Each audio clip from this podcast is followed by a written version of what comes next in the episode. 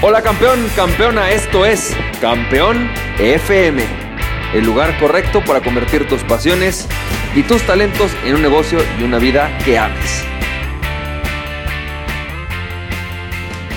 Hola, ¿qué tal? ¿Cómo estás campeón, campeona? ¿Cómo te va? Yo soy Francisco Campoy y este es el episodio número 59 de Campeón FM. Campeón, campeona, me da mucho gusto estar, estarte escuchando esto que vamos a hablar esta semana de por qué tienes que emprender, algunas razones importantísimas sobre por qué tú tienes que iniciar tu propio negocio, tienes que buscar tu independencia o llamámosle libertad financiera, qué es lo que realmente significa todo eso y vamos a platicarlo, aunque es algo más de concepto, ¿no? Más que de estrategia o de tips, va a ser algo muy importante en cuanto a nuestra mentalidad y sobre todo por nuestras, en cuanto a nuestra motivación como emprendedores para emprender. Creo que esto que te voy a platicar es algo muy interesante y nos va a servir. Fíjate que he estado audio leyendo un libro.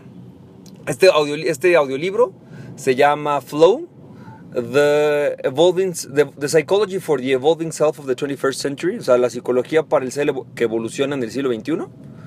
Eh, está interesantísima, la verdad es un libro muy muy interesante, no he llegado al final del libro, pero esta idea que, que tomé la semana pasada me encanta porque confirma mis explicaciones de por qué tenemos que emprender, mi, me motiva todavía más a ayudar a otras personas a emprender y creo que eso va a ser algo muy padre. Fíjate que en este libro, Mihaly, y su apellido es impronunciable, Mihaly Shakslak, una cosa así, tiene uno de esos apellidos que tienen 28 consonantes, una vocal, ¿no?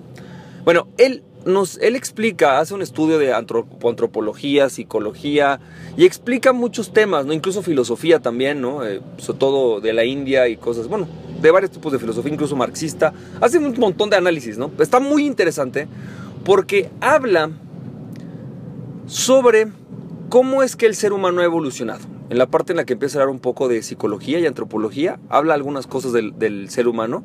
Y no voy a echarte todos los choros que echa, pero sí te voy a platicar algo que dice. Dice que, cuenta esta historia, dice, mira, hace un tiempo, de repente estaban un grupo de personas que tenían pues sus arados, ¿no? Esto hace a lo mejor dos mil años o más.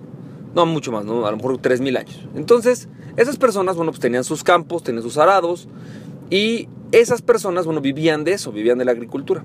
De repente, de repente se empezaron a dar cuenta que había quienes, pues les trataban de robar sus tierras.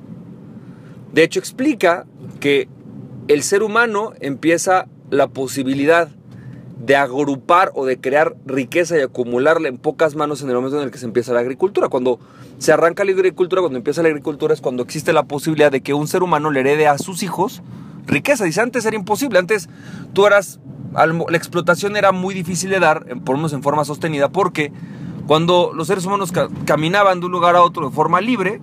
Estos cuates, pues de repente tú tenías un macho que a lo mejor era medio gandalla, ¿no? Que a lo mejor era medio fuerte, y bueno, podía ser el que lideraba el equipo. Pero si se pasaba demasiado de la raya, como estaban caminando, realmente ellos podían irse con otro grupo. Además, podían abandonar al líder y no les pasaba nada. El líder simplemente se quedaba sin liderazgo. Entonces, tenía que ser un líder más inteligente. Pero por otro lado, además, eh, cuando cazaban no existía posibilidad de heredarle a los hijos porque pues, la carne se echaba a perder, no había muchas cosas que, que sostener y al final de cuentas, por ejemplo, las pieles, la ropa, pues era más o menos perecedera. Entonces, al final de cuentas, la posibilidad de acumular mucho poder en pocas manos era muy difícil. Cuando empieza la agricultura empieza a pasar eso. Pero explica cómo cada nueva forma de tecnología es fuente para que un ser humano pueda explotar a otro. Dice, por ejemplo, piensa en esto. Repito la historia de los agricultores. Estos cuates, bueno, pues ya sabían que les podían venir a robar sus tierras. Y de repente eh, se empiezan a dar cuenta que había algunos que te podían andar a caballo y cuidarlos. El único problema es que esas personas que estaban a caballo no podían andar muy pesadas porque no había sillas para montar. Las sillas para montar no existían, así que podían traer una lanza, a lo mejor por ahí un palo, ¿no? las espadas a lo mejor no existían, o si existían eran muy, muy, muy pequeñas. Y bueno, podían andar solamente con eso, estaban limitados a ello y hacían una defensa, pero más o menos mediocre. Llamémosle una defensa moderada. El tema o el asunto surge cuando a alguien se le ocurre hacer un invento que revolucionó al ser humano y que casi nadie lo valora, ¿no? Pero es el invento de la silla para montar. Cuando alguien inventó la silla para montar, los caballerangos empezaron a no caerse de los asientos. Y no solamente eso, sino que además empezaron a poder tener armaduras que les permitían eh, o armaduras o armas más pesadas que les permitieran hacer una mejor protección de la tierra. Así que empezaron a convertirse en un sector de personas que a lo que se dedicaban era exclusivamente a proteger a aquellos que estaban de campesinos. Los campesinos los contrataron, ¿no? Empezaron a, decir, bueno, ok, tú dedícate a eso, mientras yo cultivo, tú me proteges.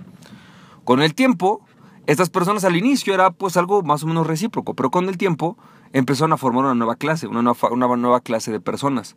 Un grupo de familias que eran las que estaban o tenían el derecho de proteger las tierras, pero por lo tanto también de gobernarlas.